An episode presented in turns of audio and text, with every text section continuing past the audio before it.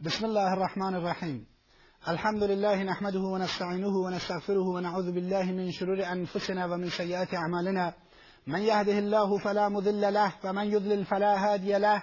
وأشهد أن لا إله إلا الله وحده لا شريك له وأشهد أن محمدا عبده ورسوله. صلی الله علیه و علی آله و صحبه اجمعین أما بعد بینندگان گرامی السلام علیکم و رحمت الله و برکاته در خدمت دوستان عزیز و سروران گرامی با زندگی پرخیر و برکت رسول اکرم صلی الله علیه و آله و سلم هستیم. امیدواریم که بتوانیم لحظات ایمانی رو در کنار رسول اکرم صلی الله علیه و آله و سلم داشته باشیم و زندگی ایشون برای ما درس باشد در همه زوایایش.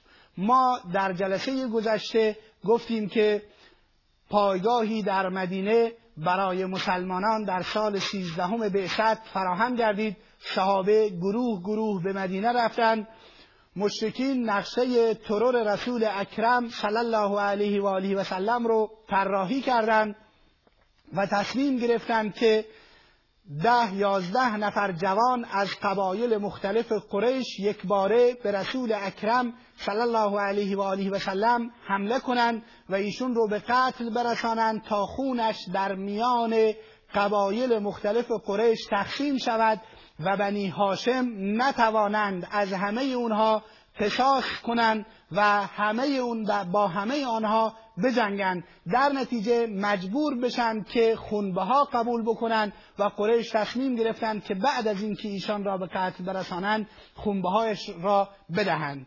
پیامبر خدا صلی الله علیه و آله و سلم از طریق جبریل از ماجرا مطلع گردید و خداوند به ایشون دستور هجرت داد. این هست که پیامبر خدا صلی الله علیه و آله و سلم تصمیم گرفتند که به مدینه منوره هجرت کنند عایشه صدیقه رضی الله تعالی عنها همسر گرامی رسول خدا دختر ابوبکر صدیق رضی الله تعالی عنه چنین ماجرا را تعریف می کند می‌گوید روزی ما در مکه داخل خانه نشسته بودیم. هوا بسیار گرم بود. دیدیم که رسول اکرم صلی الله علیه و آله و سلم از دور دارد می آید در حالی که شالی به سر انداخته است و چهرش تا خوب واضح و روشن نیست. و ابوبکر خبر کردند که رسول خدا صلی الله علیه و سلم دارد می آید ابوبکر صدیق رضی الله تعالی عنه گفت حتما مسئله اتفاق افتاده است که رسول خدا در این وقت به خانه ما می آید وگرنه عادتش چنین نبوده است که هنگام ظهر و گرما به خانه بیاید. رسول خدا وارد خانه شد. ابوبکر صدیق عایشه صدیقه اسما دختر ابوبکر و خانواده ابوبکر حضور داشتند. پیامبر اکرم صلی الله علیه و آله و سلم به ابوبکر گفت اینها رو از خانه بیرون کن. ابوبکر صدیق رضی الله تعالی عنه فرمود ای رسول خدا اینها اهل تو هستند. اشاره به عایشه است که پیامبر نکاح کرده بود با ایشون ولی هنوز ازدواج نکرده بود و اینها رازدار و صاحب سر هستند. این هست که ابوبکر پیامبر اکرم به ابوبکر گفت خداوند به من اجازه هجرت داده است. اون باید ماجرا را با ایشون در میان گذاشت و گفت همکنون باید هجرت کنیم. ابوبکر صدیق رضی الله تعالی عنه از شدت وقتی که این سخن را شنید و به پیامبر خدا صلی الله علیه وسلم گفت من همراه تو هستم و پیامبر اکرم صلی الله علیه و آله و سلم این موضوع را پذیرفت ابوبکر صدیق رضی الله تعالی عنه از, شد... از شدت خوشحالی گریه نمود. عایشه صدیقه رضی الله تعالی عنها می‌گوید تا آن زمان من ندیدم که مردی از شدت خوشحالی گریه بکند. اما ابوبکر صدیق رضی الله تعالی عنه را دیدم که از شدت خوشحالی معیت و همراهی رسول خدا صلی الله علیه و آله و سلم گریه می کند این است که اجازه هجرت داده شد. رسول خدا صلی الله علیه و آله و سلم برای هجرت برنامه ریزی نمود. ابوبکر به پیامبر اکرم پیشنهاد نمود که من از قبل دو تا شطور رو برای این منظور آماده کردم. ناگفته نماند که ابوبکر دو تا شطور را بیشتر از چهار ماه برگ درخت کنار می‌داد و اونها رو برای این سفر حدس می‌زد که چنین سفری در پیش باشد و هر آن احتمال دارد اتفاق بیفتد. دو شتر رو پروار کرده بود و داخل خانه برای این منظور نگهداری مینمود. به پیامبر اکرم صلی الله علیه وسلم گفت از این دو تا شتر هر کدام را می‌خواهی بردار. پیامبر گفت با پول برمیدارم اینطوری بر نمیدارم و مجانی از ابوبکر قبول نکرد بلکه پولش را بعدها پرداخت نمود. بعد از اینکه برنامه ریزی شد پیامبر اکرم صلی الله علیه و سلم این گونه برنامه ریزی نمود برای هجرت که علی ابن ابی طالب شب را در جای پیامبر بخوابد زیرا کفار وقتی که از اطراف و از دریچه های خانه نگاه بکنند فکر کنند پیامبر خوابیده است. و از طرف دیگر می‌خواست علی رضی الله تعالی عنه باقی بماند. تا اینکه امانت های قریش را به آنها برگرداند. تعداد زیادی از مشرکین مکه نزد پیامبر امانت هایی گذاشته بودند چون بیشون اطمینان داشتند. و به ابوبکر صدیق رضی الله تعالی عنه گفت که شب حرکت می‌کنیم. ابوبکر صدیق رضی الله تعالی عنه برای این سفر برنامه ریزی, برنامه ریزی نمود. دو تا شتر را به دست عبدالله ابن ابی اوریقت که فردی راهنما بود و راهها را به خوبی می‌دانست به ایشون سپرد و گفت که بعد از سه شبانه روز اینها رو به غار سور می آورید که من و محمد در آنجا هستیم از اونجا حرکت می‌کنیم. بعدش به عبدالله ابن ابی بکر یعنی ابوبکر به پسرش عبدالله گفت که شما در این سه شبی که ما در غار شور هستیم اخبار مکه رو اینجا به ما منتقل می‌کنید. و همچنین به غلامش عامر ابن فهره گفت شما شبها گوسفندان رو در اون اطراف میچرانید و به اونجا میآورید که ما از شیر گوسفندان بدوشیم و استفاده بکنیم. و این گونه برنامه ریزی نمود. پیامبر صلی الله علیه وسلم شب علی رو در سر جایش خوابون و از خانه بیرون رفت. کفار و مشرکین که در آن اطراف بودند و خانه را محاصره کرده بودند متوجه خروج رسول اکرم صلی الله علیه و آله و سلم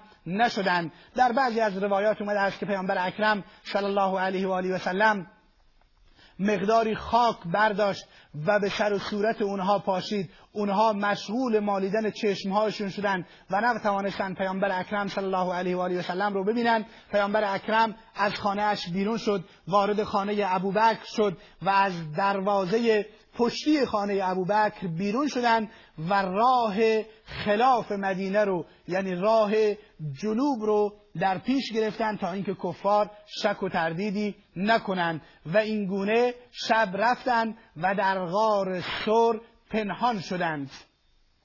کفار از طرفی خونه پیامبر رو محاصره کردند و وقتی که از دریچه ها نگاه می‌کردند می‌دیدند که اونجا فردی خوابیده است و روی او چادری سبز انداخته است. فکر می‌کردند که این پیامبر است تا اینکه منتظر موندن تا اینکه متوجه شدند که این علی ابن ابی طالب هست. وقتی که از ایشون پرسیدند که پیامبر کجاست علی ابن ابی طالب اظهار بی اطلاعی کرد و گفت نمی‌دانم پیامبر کجاست.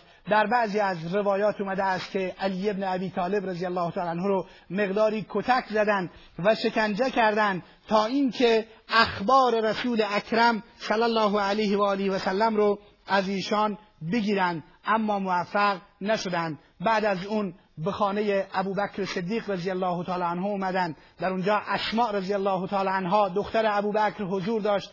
ابو جهل از اسما پرسید که کجاست محمد و پدرت کجا رفتند؟ اسماء رضی الله تعالی عنها اظهار بی اطلاعی کرد و گفت من اطلاعی ندارم. ابو جهل که فردی بددهن و فحاش بود به اسماء رضی الله تعالی عنها فوش داد و سیلی به اسماء زد که گوشواره اسماء رضی الله تعالی عنها به زمین افتاد. اما این زن شجاع و دلیر دختر ابوبکر صدیق رضی الله تعالی عنها در برابر این فشار این تاغوت و این شیطان بزرگ یعنی ابو جهل مقاومت کرد و هیچ اطلاعی از پیامبر ابوبکر در اختیار اونها نگذاشت. این گونه قریش سراسیمه گردید و در هر کوچه و برزن و در هر راهی به جستجوی پیامبر پرداختند و برای کسی که محمد را زنده یا مرده تحویل آنها دهد صد شطور جایزه تعیین کردند و حرکت به هر سو آغاز شد. تلاش های زیادی کردند حرکت های زیادی کردند تعداد افرادی که می توانستند رد پای انسانها را دنبال بکنند و در واقع کارشناس رد پای بودند اومدن و رد پای پیامبر و ابوبکر رو دنبال کردند تا اینکه به اطراف غار سر رسیدند در اونجا ابوبکر صدیق رضی الله تعالی عنه وقتی که از داخل غار نگاه کرد دید که پای مشرکین پیدا می شود این هست که به پیامبر اکرم صلی الله علیه و سلم فرمود ای رسول خدا اگر یکی از اینها به سوی پایش نگاه بکند ما را خواهد دید. پیامبر اکرم صلی الله علیه و سلم خطاب به ابوبکر فرمود یا ابابکر ما ظنک باثنین الله ثالثهما. گمان شما درباره دو نفری که خداوند سومی آنهاست چیست؟ شما ما را تنها نپندارید بلکه خداوند عزوجل با ماست و در کنار ماست.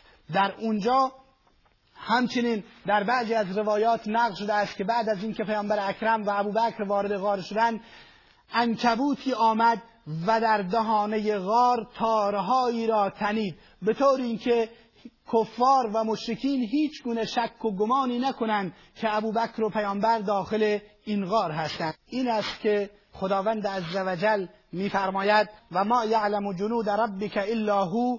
کسی به جز پروردگار جنود و لشکریانش را نمی‌شناسد. و اینگونه خداوند عزوجل به وسیله انکبوت که یکی از لشکریان الهی بود شک و تردید قریش رو از اینکه پیامبر و ابوبکر داخل غار باشند برطرف نمود. و قرآن کریم این ماجرا را که ابوبکر برای پیامبر خدا اظهار اندوه و ناراحتی نمود و بیم آن می‌رفت که به پیامبر آسیبی برسد این گونه به تصویر می‌کشد.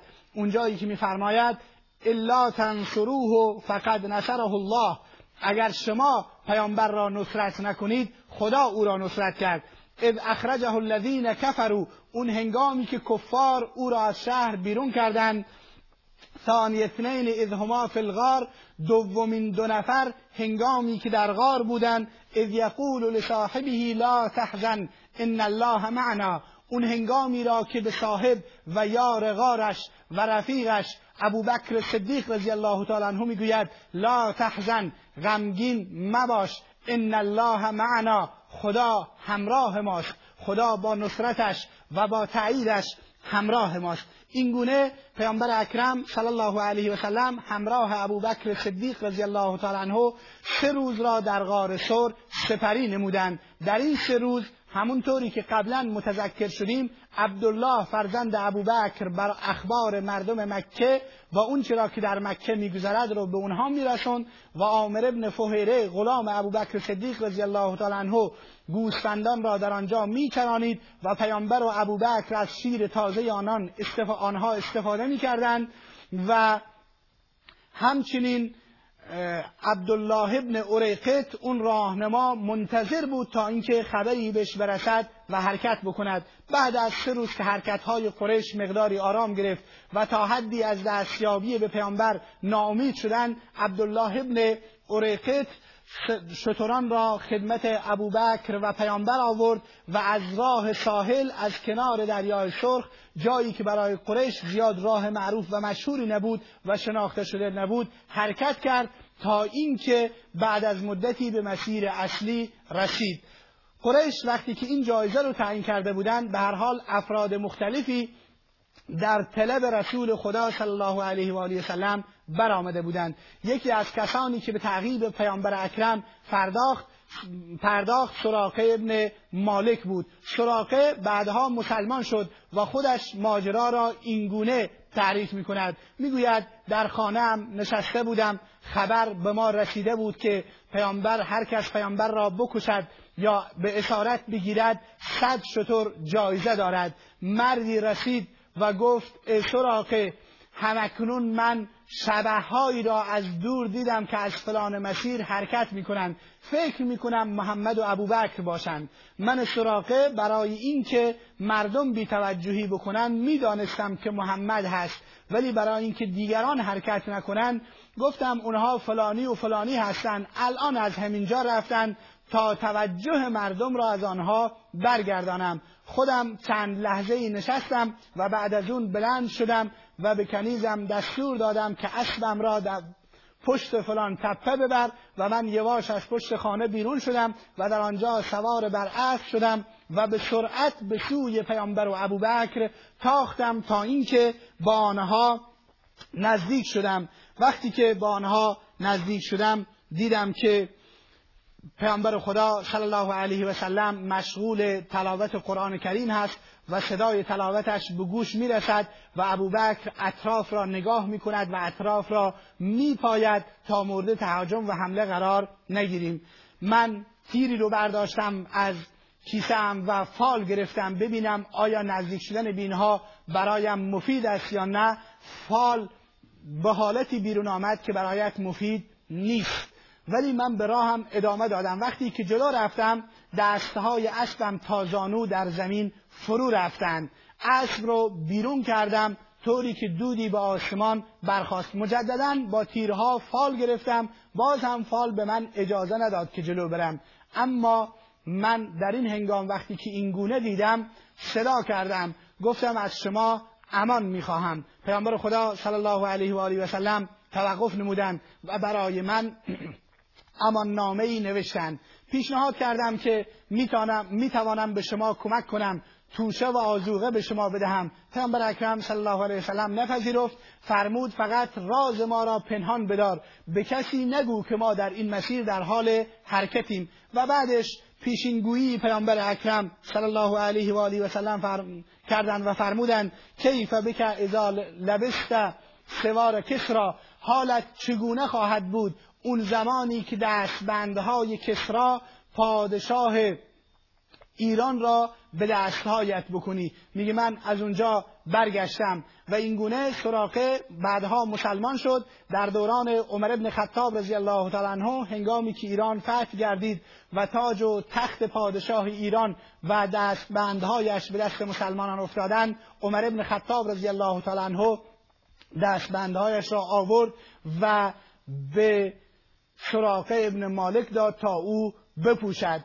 سراقه بین مردم میگشت و می‌گفت این پیش بینی رسول اکرم صلی الله علیه و آله و سلم هست که من امروز پادش لبا یک عرب یک بادیه نشین یک صحرانشین لباس لباسهای پادشاه ایران را پوشیده است. و این چیزی نیست جز معجزه نبی اکرم صلی الله علیه و سلم و پیشگویی صادق رسول خدا صلی الله علیه و آله و سلم. به هر حال این گونه پیامبر خدا صلی الله علیه و سلم به راهش ادامه داد. در مسیر راه به خیمه زنی به نام ام معبد رسیدن. پیامبر اکرم صلی الله علیه و سلم و ابوبکر از ایشون تقاضای غذا و شیر کردند. گفتند آیا شیری غذای چیزی هست که به ما بدهید؟ ام معبد گفت ما در خودسالی به سر می‌بریم. گوسفندان ما لاغر هستند و ما هیچ چیزی نداریم. پیامبر اکرم صلی الله علیه وسلم گفت این گوسفندی که در اینجا وجود دارد. گفت این گوسفند از لاغری به گله نرفته از هیچ گونه شیری ندارد.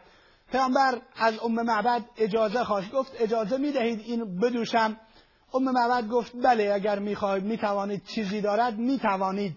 بدوشید. پیامبر اکرم صلی الله علیه وسلم بر پستانه های گوسفند دست کشید و بعد شروع به دوشیدن نمود. ظرف بزرگی آوردن. ظرف را دوشید و پر نمود و از این ظرف ام معبد ابوبکر عبدالله ابن اوریخت و رسول اکرم صلی الله علیه و سلم شیر نوشیدن و همهشون شیر کردند.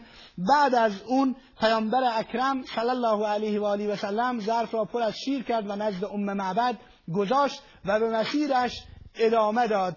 بعد از اینکه شوهر ام معبد اومد ازش پرسید این شیر از کجاست؟ گفت چنین شخصی با این ویژگی ها و با این خصوصیات انسان پربرکتی بود اومد و از اینجا عبور نمود. شوهرش گفت این همون شخصی است که قریش در موردش سخن می‌گویند. به هر حال بعدها بعد ام معبد مسلمان شد و به پیامبر اکرم صلی الله علیه و آله و سلم ایمان آورد.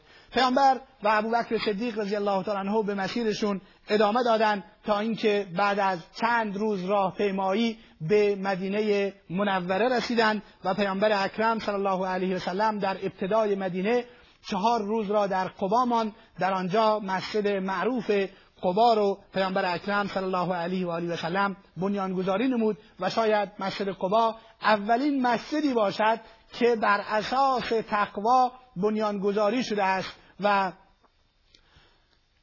مسجدی که در قرآن کریم هم ازش صحبت شده که لمسجد اسس علی التقوا احق ان تقوم فیه بعضی از مفسرین مسجد قبا رو گفتن. هرچه این قول راجحی این مسجد مسجد النبی پیامبر اکرم صلی الله علیه و آله و سلم هست.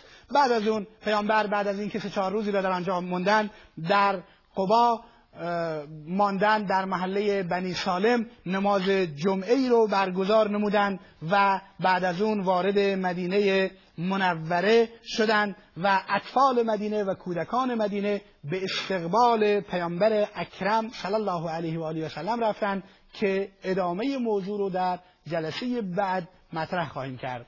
و السلام علیکم و رحمت الله و برکاته.